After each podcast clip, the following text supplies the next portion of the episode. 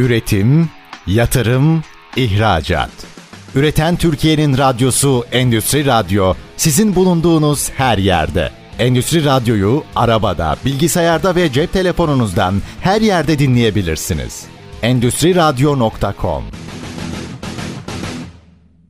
Salih Keskin ve Meral Dal Keskin'in hazırlayıp sunduğu Ya Olsaydı programı başlıyor.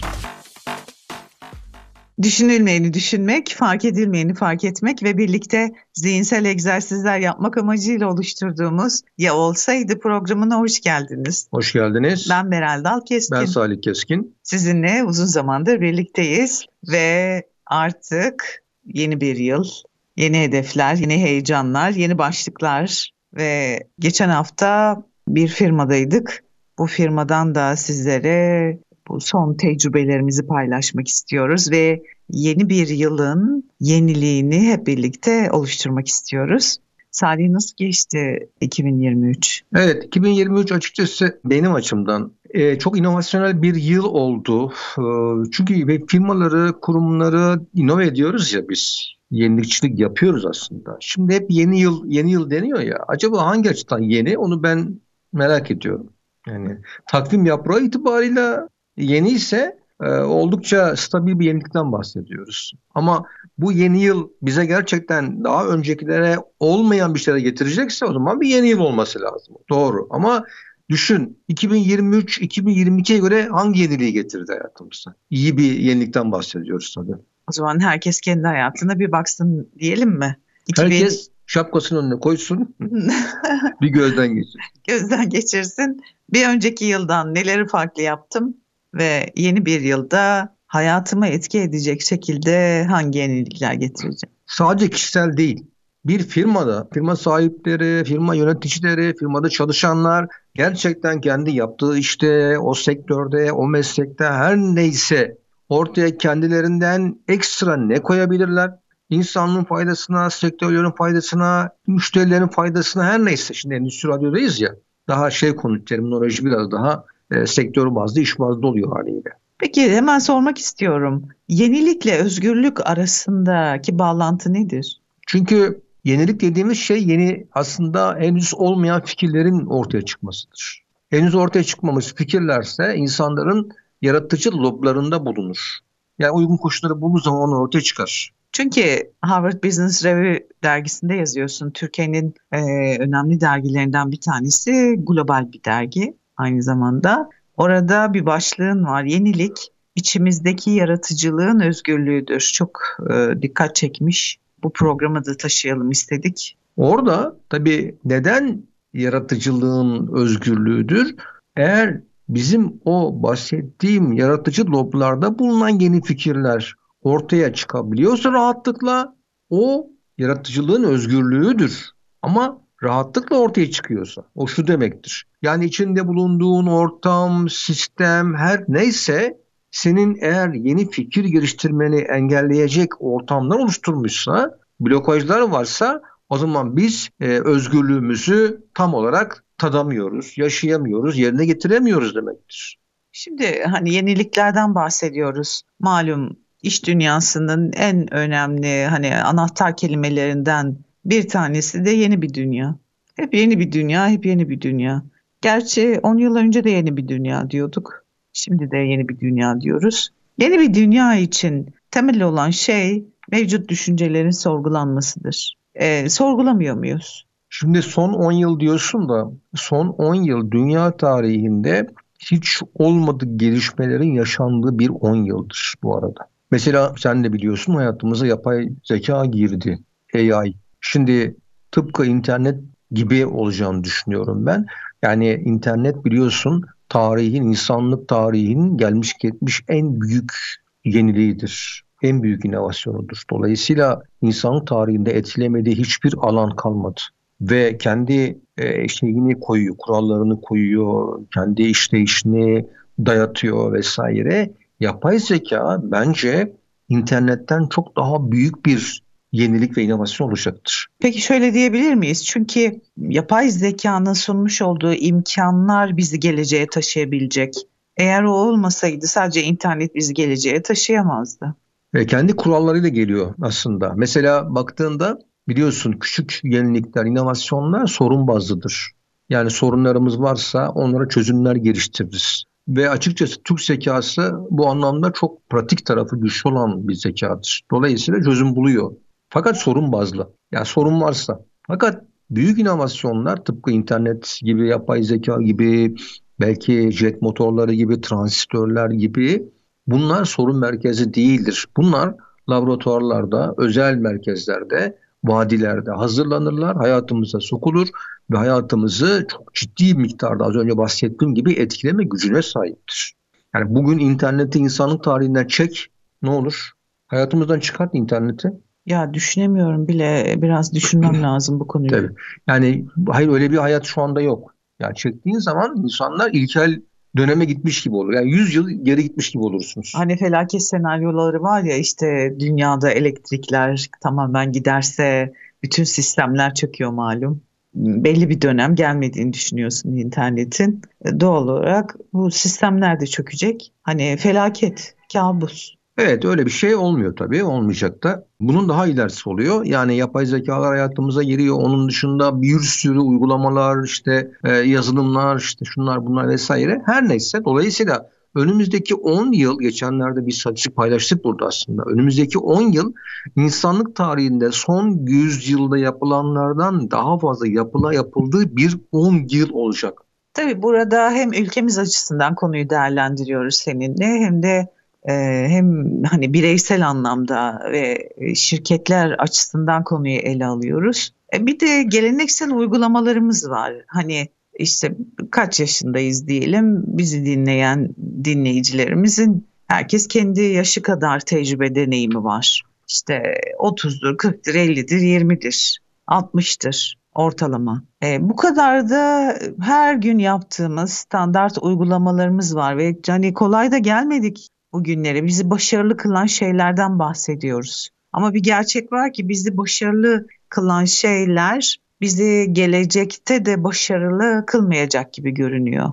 Ve hani köklere kadar yerleşmiş bir geleneksellik de var. Bu değişim hiç kolay değil. Evet, kulvardaki yarış da aslında geleneksel yaklaşımların ne kadar hızlı terk edilebildiğine göre değişiyor skalamız. Yani şunu demek istiyorum.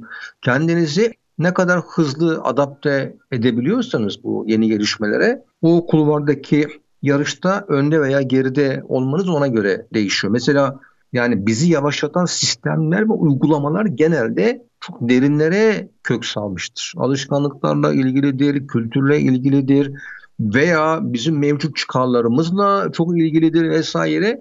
Şimdi şunu ben biliyorum bir inovasyoncu olarak tarihte hiçbir yenilik olmasın ki dirençle karşılaşmasın. Yani her bir yenilik bir dirençle karşılaşmış.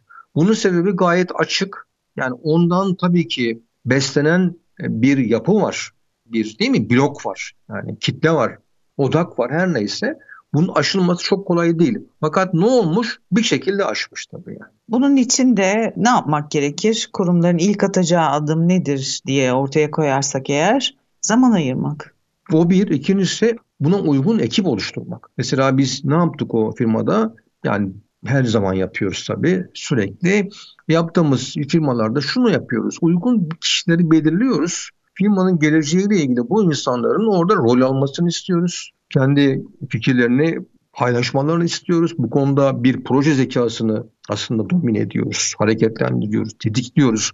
O proje zekası dediğimiz şey bir kurumun 10 yılını 15 yıl 20 yıl sonrasını hazırlayacak olan zekaların oturup bunların tasarımlarını yaptığı bir çalışmadan sistematikten bahsediyorum. Bu kurumsal inovasyon sistemidir aslında.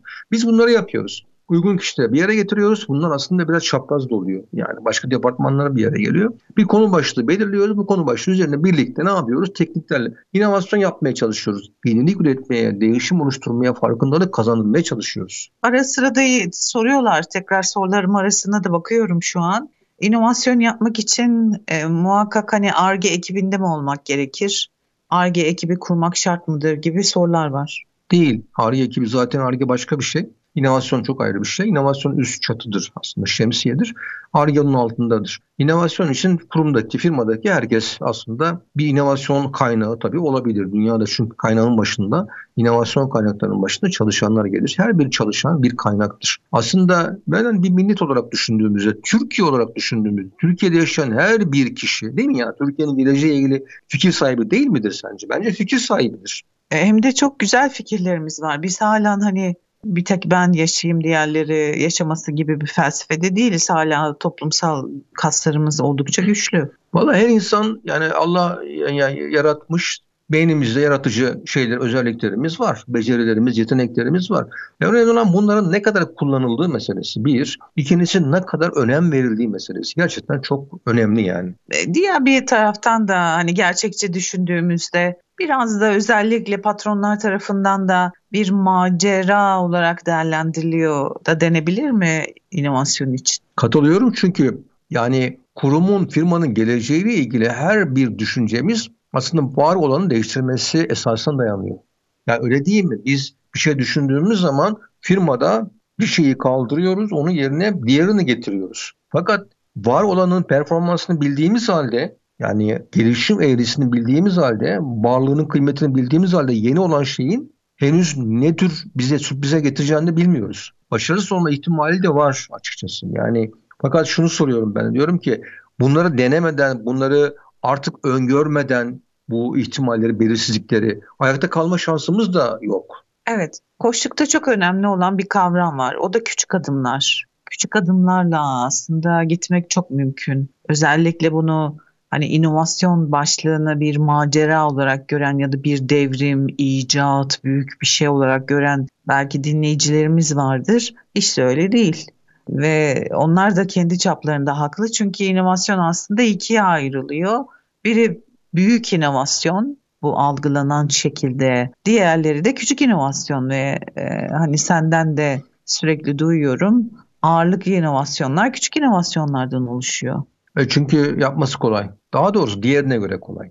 Yani büyük inovasyonun yapması gerçekten ulusal inovasyon sistemlerine gerektiriyor. O zaman her firma kendi alanında küçük inovasyonlarla fark yaratabilir diyebilir miyiz? Kesinlikle çünkü aslında yapıyor. Yani yapmıyor da değil. Tabii her firma için söylemiyorum ama sektörde öne geçen firmaların büyük çoğunu zaten bunu yaparak öne geçiyor. Yani şöyle düşünelim. Aynı konuda benzer işi yapan birçok firma varsa biz her zaman konuştuğumuz gibi hangi firmadan satın alırız neden sorusu gerçekten çok uzman bir sorusudur. Şimdi biz müşteriyiz. Aynı ürünü benzer fiyatlara birçok yerden bulabiliyorsak nereden alırız sence?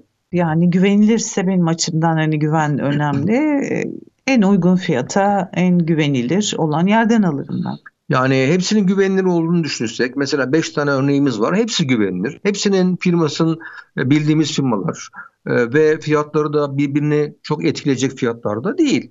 O zaman ne olur? Fiyata gideriz. Değil mi? Yani hangisi daha uygunsa onu almaya çalışırız. Hem öyle hem de hani yine de sürekli bir yenilikçi uygulamaları da varsa özellikle genç nesil onu tercih edecektir. Çok güzel. Şimdi orada 5 tane aynı yapıyor. Eğer ortaya 6. çıkarsa bize 5 tanesinde olmayan ilave bir şey sunarsa o bizim dikkatimizi çekebilir. Bakın 5 tane çekmiyor. Çünkü 5 tane zaten aynı standartlarda benzer ürünleri ve birbirine yakın olan fiyatlarda satıyor. Evet en azından ben orada hani yüzde elli bir istatistik olarak söyleyebilirim. Şöyle ki hani sırf kişilik açısından baktığımızda hani dörtte bir kişilik hemen deneyimlemeyi tercih edebiliyor e, sarı kişilik dediğimiz. Yanı sıra kırmızı kişilik ona faydası varsa arkasından gelebiliyor.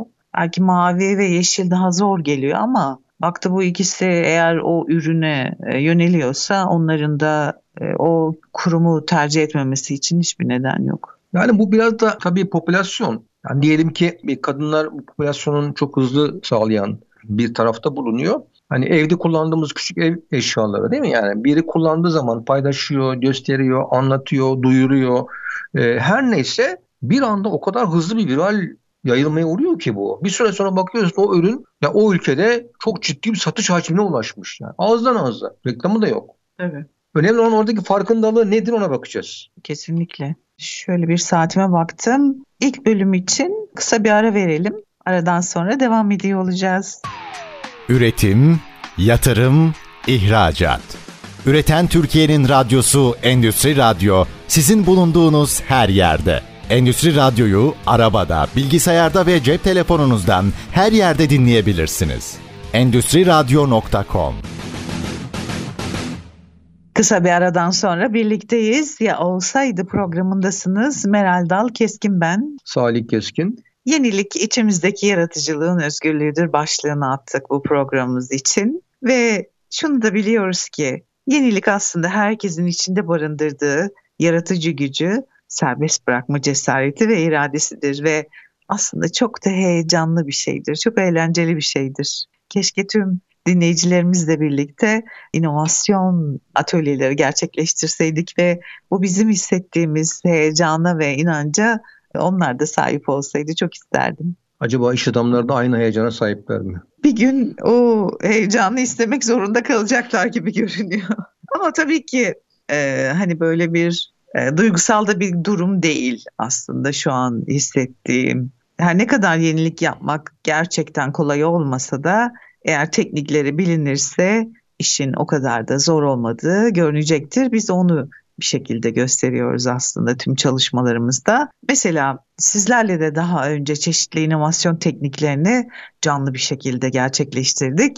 Yine pek televizyonlarda ve radyolarda görmediğimiz bir yine teknikle karşı karşıya geliyoruz. Hep birlikte yapacağız bir inovasyon çalışmasını sizlerle az sonra. Bu tekniğin adı istersen sen paylaş. Evet bu tekniğin adı eşleştirme. Tekniği parçalarına ayır ve her bir parçayı farklı bir konuyla, nesneyle, özneyle eşleştir, birleştir. Hatta bununla ilgili çok bilinen bir örnek vardır. Yani bir buzdolabıyla bir tren vagonunu birleştirsen ne elde edersin sorusu hangi ürünün ortaya çıkmasına yol açmış biliyor musun? Senden duymak isterim. Evet. Soğuk hava taşımacılığı bu şekilde elde edilmiş. Ya baktın da Netflix neyle neyin birleşimi? Televizyonla sinemanın birleşimi değil mi? Yani bir şeyi başka bir şeyle birleştiriyoruz, eşleştiriyoruz ve bunlara parçalarını ayırıp her bir parçaya ayrı bir değer katıyoruz. Bunu aslında lotus tekniği de diyoruz. Yani lotus tekniğini sen anlat istersen. Evet. Şimdi burada her ne iş yapıyorsanız, göreviniz her neyse, elbet bir eğer şirkette çalışıyorsanız ya da çalışmıyorsanız bile ev için deneyebilirsiniz. Şimdi bizim uyguladığımız örnekleri kendi hayatınıza uyarlayabilirsiniz. Ee, herhangi bir ürün veya hizmet satıyor olabilirsiniz. Bunu bağımsız parçalara böleceğiz az sonra ve onun faydalı ve faydasız özelliklerini birbirinden ayırarak daha farklı konu veya sektörlerle birleştirmeye çalışacağız. Biz örnek çalışma yapalım. Tabii tabii. Zaten evet. bizim o e, Harvard Business yazımızda da bu örnekler evet. mevcut. Evet. Oradan da bizim yazımızı takip edebilirler. Biz bunu yani okumayanlar açısından biz yararlansın diye dinleyicilerimize paylaşıyoruz. Mesela otel işi yapıyor olalım. Örneğimizdeki işletme otel olsun. Bu arada otel konusuna gelmişken biliyorsun çok seyahat ediyoruz. Çok otellerde kalıyoruz. Yani bizim için gerçekten aklımızda iz bırakan bir otel hatırlamıyorum. Yani yıldız hiç önemli değil. Yani yıldız 5 olur, 4 olur, 3 Oradaki mesele yıldız değil. Oradaki mesele her şeyin çok standart ve çok aynı olması. Sıkıcı olan taraf bu. E, mevcut iş yerlerimizde de onun için uğraşmıyor muyuz? Ama insanları çok sıkmaya başlıyor. Mesela hava yolları için de geçerli. Yani herhangi bir hava yoluyla seyahat ediyorsun. Sonra bir diğeri seyahat ediyorsun. Hiçbir farkı yok. Standartlar var. E zaten olmalı.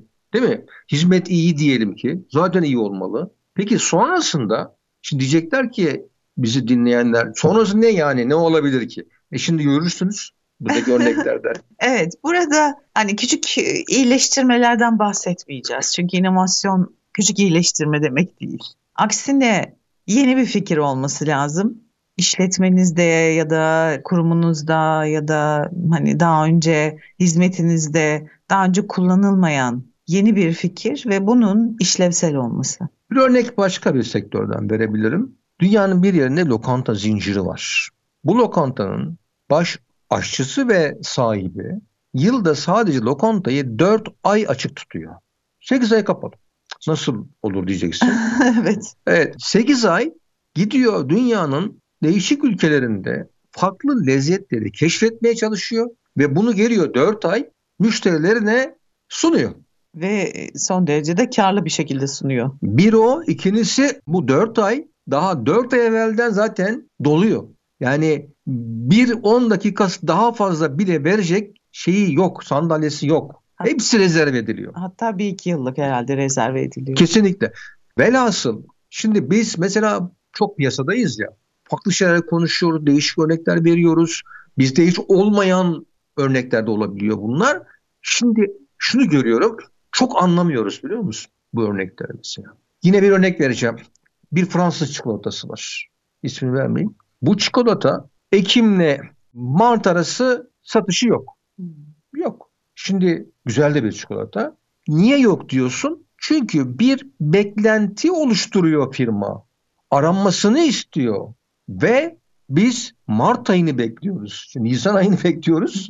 Çikolata çıksın diye. Peki bir yandan da hani özellikle bir çikolata ya da öyle bir imajı var değil mi? Tabii. Zaten siz eğer bir imaj yaratılmışsa zaten bir imaj belli bir özelliğin üzerine oturur.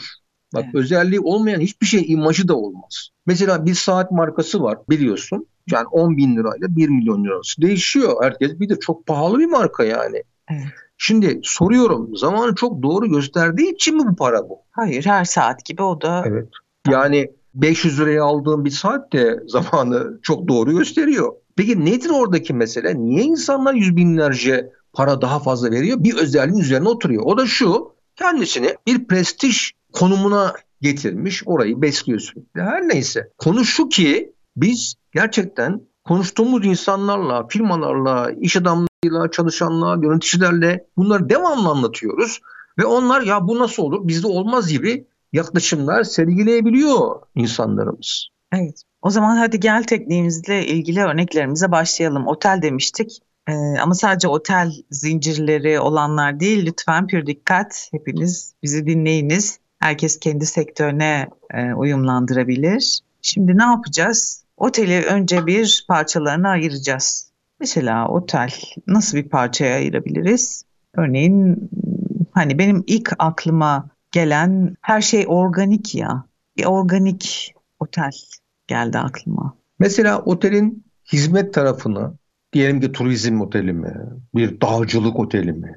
Değil mi? Yani veya bir business otel mi ona bakacağız. Onun parçasını aldık. Onu bir organik hayatta, bir e, tarımla aslında birleştirmeye çalışıyoruz. Dedik ki eşleştirme tekniğidir bu PIOS 8. Ve bu tasarım ve tarımla, organik konusuyla otele iç içe geçiriyoruz. Hmm. Biz organikten tarım kelimesinden otele ne transfer edebiliriz? Hangi özellikleri katabiliriz ki bizim otelimiz değişsin? Ee, mesela adı da o zaman hani hayali bir otel şu an bu. Tarım tasarım otel olsun. Olsun. Gerçekte yok. Niye olmasın? Ama hayal edelim. Şimdi e, buna kim gelir bu otele? Öncelikle tabii yani şehir metropollerde yorulan dimalar, insanlar gelirler. Ben gel giderim. Fiyatına bağlı. Fiyatına bağlı çünkü hani yeşili çok seviyorum. Hele deniz kenarında olursa harika olur. Hem yeşil hem deniz. Kaldı ki senin yani doğa harikası bir yerde bir işte ailenin evi de var. Çok güzel yani. Evet. Tam yeşilin içerisinde. Ona rağmen giderim diyorsun. Kesinlikle giderim. Görmek için yani. Yani bir görmek isterim ama ara sıra da hani bulunduğun yerin dışına çıkmak için de başka yerlere de malum gitmek lazım. Hele bir de e, şehir dışındaysa eğer hmm. eğitimleri orada yapmak isterim. Mesela ben geçen hafta Fethiye'de bir danışmanlığımız vardı. Bir firmayla onların 47 dönümlük bir portakal bahçeleri var. Müthiş. Gittim içinde. Dedim ki yani bu 47 dönümlük portakal bahçesi acaba bir deneyim alanı olamaz mı? Evet. Peki şimdi doğal yaşama uygun faaliyetler olmalı bu otelde. Mesela e, neler olabilir? Hayal etmeye devam edelim. Nasıl bir dizayn edilmiş olabilir dizaynı?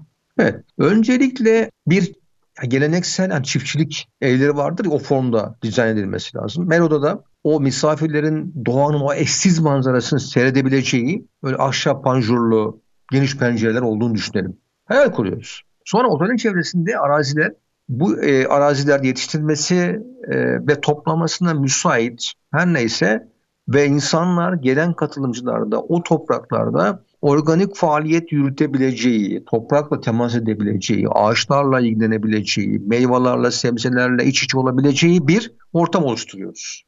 Ben şu an bir ay kapattım oteli, odasını yani. Yani o kadar kolay değil yani. Listeyi görmemiz lazım.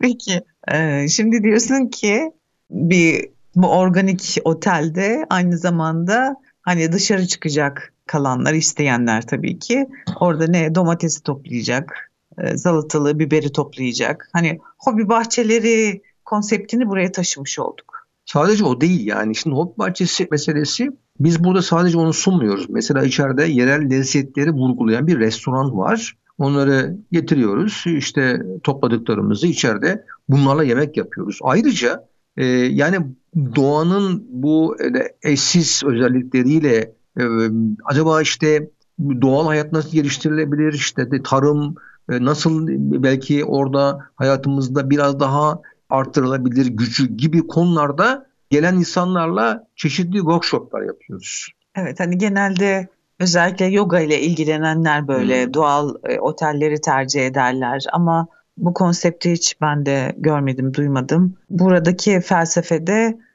doğayla sadece e, bir yoga ya da aktivite sürecinde değil, onunla iç içe olmaktan, onun seni beslemesi ve senin onu beslemenle ilgili bir durum. Yani aslında bir o ikincisi de bu tabii sadece işin tarım ve organik tarafının ilave edilmesi. Başka birçok şey yapılabilir. Onu birazdan aslında konuşacağız. Onun yanında şu var. Yani diyoruz ya Binlerce otel var, on binlerce otel var, on binlerce restoran var. Fakat insanların dikkatini çekebilecek, en azından standartları aşabilecek, insanların o aynılıktan, sıkılmışlıktan kurtaracak ama bir de bizi aslında içeride e, bir takım deneyimler yaşatacak oteller, restoranlar olması lazım.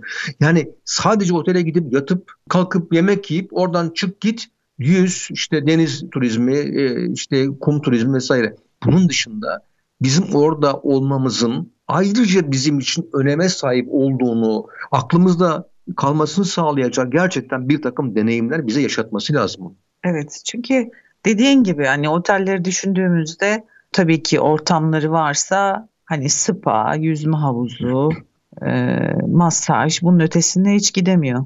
Gidemiyor çünkü inovasyon yapmıyor. Saatime bakıyorum. Kısa bir ara verelim. Aradan sonra tekrar birlikteyiz. Üretim, Yatırım, ihracat. Üreten Türkiye'nin radyosu Endüstri Radyo sizin bulunduğunuz her yerde. Endüstri Radyo'yu arabada, bilgisayarda ve cep telefonunuzdan her yerde dinleyebilirsiniz. Endüstri Radyo.com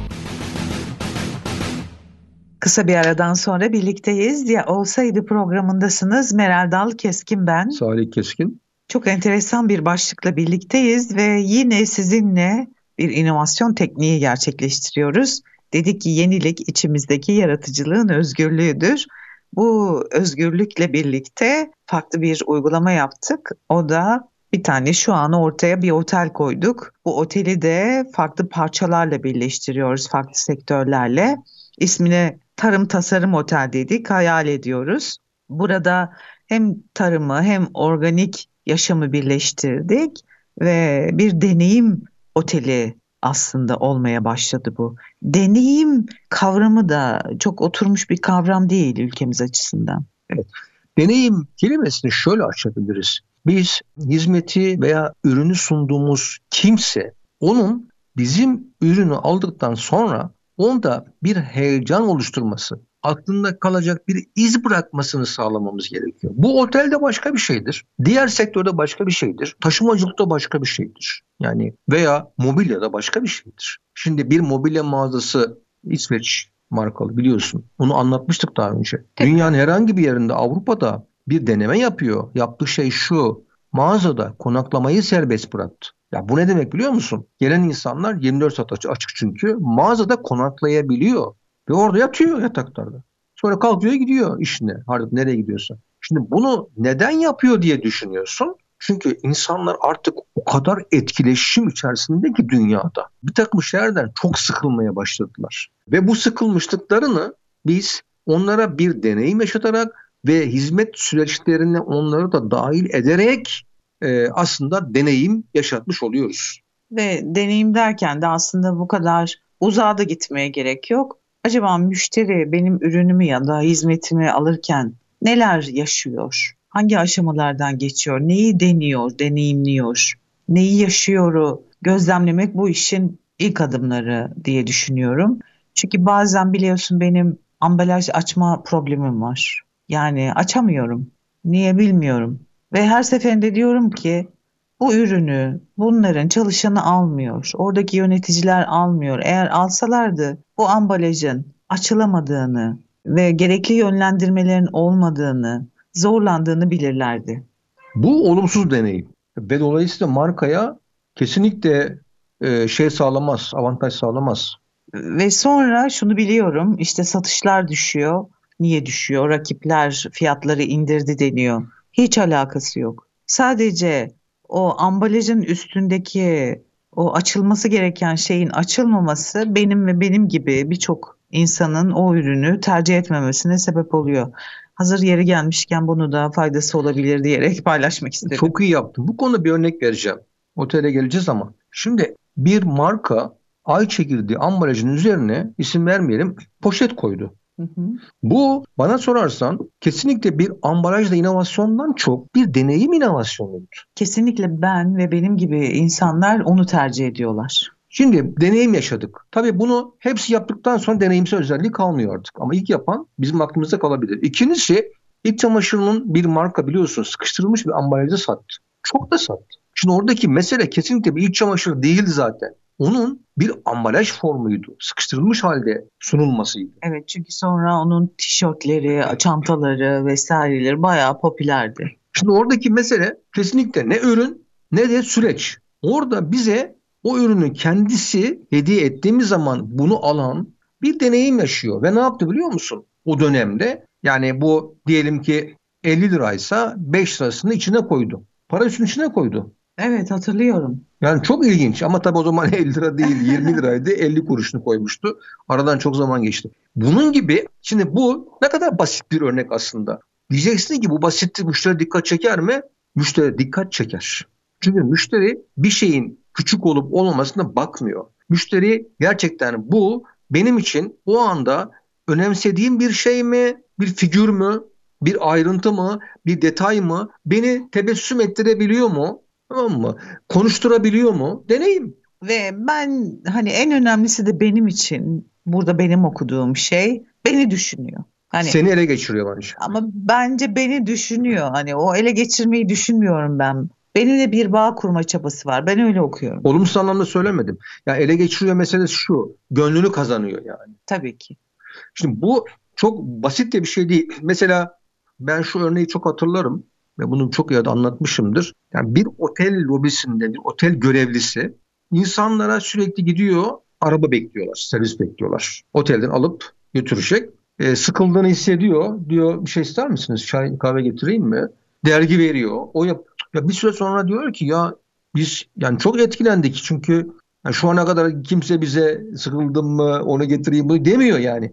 Ne oluyor biliyor musun? O otel görevlisi her giden insan tarafından orada aranıyor, gözü arıyor bir. İkincisi herkes otelle ilgili geri bildirimde otelle ilgili değil. Sadece otel görevlisiyle ilgili geri bildirim vermeye başlıyor. O zaman tüm çalışanların da müşteri deneyimini düşünerek hareket etmesi ne kadar önemli. Bunu tekrar hatırlatmış olduk. Gelelim bir inovasyon tekniği deniyoruz birlikte. Ortaya oteli aldık tarım ve organik hayatla birleştirdik otelcilik hizmetlerini ve tarım tasarım oteli dedik ismine. Ne yapıyoruz? Burada kalanlar çıkıyorlar. Bir e, organik bahçeler de var. Hayalimiz bu ya. İşte ne varsa meyve sebzelerden onları topluyoruz. Geliyoruz mutfağa. O mutfakta belki yemekler yapıyoruz. Belki birbirimizle paylaşıyoruz. Biraz da ünlü şefleri de getirsek mi oraya ya? Hayal kuruyoruz nasıl olsa. Müthiş olur. Master şefler gelsin. Bize hatta biraz şevler versinler. Atölye yapsınlar master şeflerden. Gurme e, orada yarışmalar olabilir. Gurme yarışmaları olabilir. Çok eğlenceli olurdu. Çünkü çok popüler. Hani hep e, televizyonda izliyoruz. Niye gerçeğe döndüremiyoruz? Bu arada tarımla tasarım karıştırdın ya. Tasım evet. dedi. Yeni bir marka ortaya çıktı. Tasım. tasım. Tarımla tasarım karışım. Olabilir. tasım tarağım şeklinde de devam edebilir bu arada. Evet. Yalnız hani deneyim dedik ya deneyim. Ee, bir de bu deneyim otelinde konaklayanlara farklı deneyimler yaşatalım mı birlikte? Tabii. Mesela film temalı otel odaları. Yani misafirlerin tercih edebilecekleri film temalı odada konaklamanın keyfini çıkartırlar kalanlar. Bunun Hollywood yani klasiği olabilir, Yeşilçam teması olabilir. Yeşilçam'ın o dönem dönem öne çıkan isimleri var. Ya da işte dönem dizilerindeki bir sahneyle bezenmiş bir oda olabilir. Kesinlikle. Yani burada tabii siz artık bir herhangi bir odada kalmıyorsunuz. Bir temayı deneyimliyorsunuz. Bir ikincisi aslında o ambiyans içerisinde kalmakla olmakla e, bir miktarda etkilenmiş de oluyorsunuz. Mesela 1980'ler odası var, 1990'lar odası var. Hangisini tercih edersin? Ben ikisinde ayrı ayrı kalmak isterim açıkçası. E, bir de 2100 odası var. Ben 2100'ü alayım. 2100 Ama, hakikaten nasıl olacak o evet. merak konusu. Ama en azından 3 gün kalacağımız belli oldu bu arada. Tabii 2000 evet. Yani her bir odayı Tabii. deneyimlemek istiyoruz evet. ya şu an. Peki interaktif deneyimler var bir de interaktif deneyimler. Çok da popüler biliyorsun uzun zamandır. Özellikle takım çalışmalarında interaktif deneyimler muhakkak tercih ediliyor. İşte birlikte yarışmalara katılıyorsun, simülasyonlara katılıyorsun. Onu otele taşısak nasıl olurdu acaba? Yani harika olur. Mesela otelde gizli yani işte nesneleri bulmaya dönük bir şey olsaydı, böyle alternatif bir et, interaktif bir etkinlik olsaydı harika olurdu. Mesela bir yazılım vardı. O yazılımı hatırlatayım ben. Bir AVM'de telefonunuzdaki uygulamayla 7 tane fil buluyorsunuz ve büyük ödül kazanıyorsunuz. Büyük ödül dediği oradaki bir tekstil mağazasından kıyafet olabilir vesaire.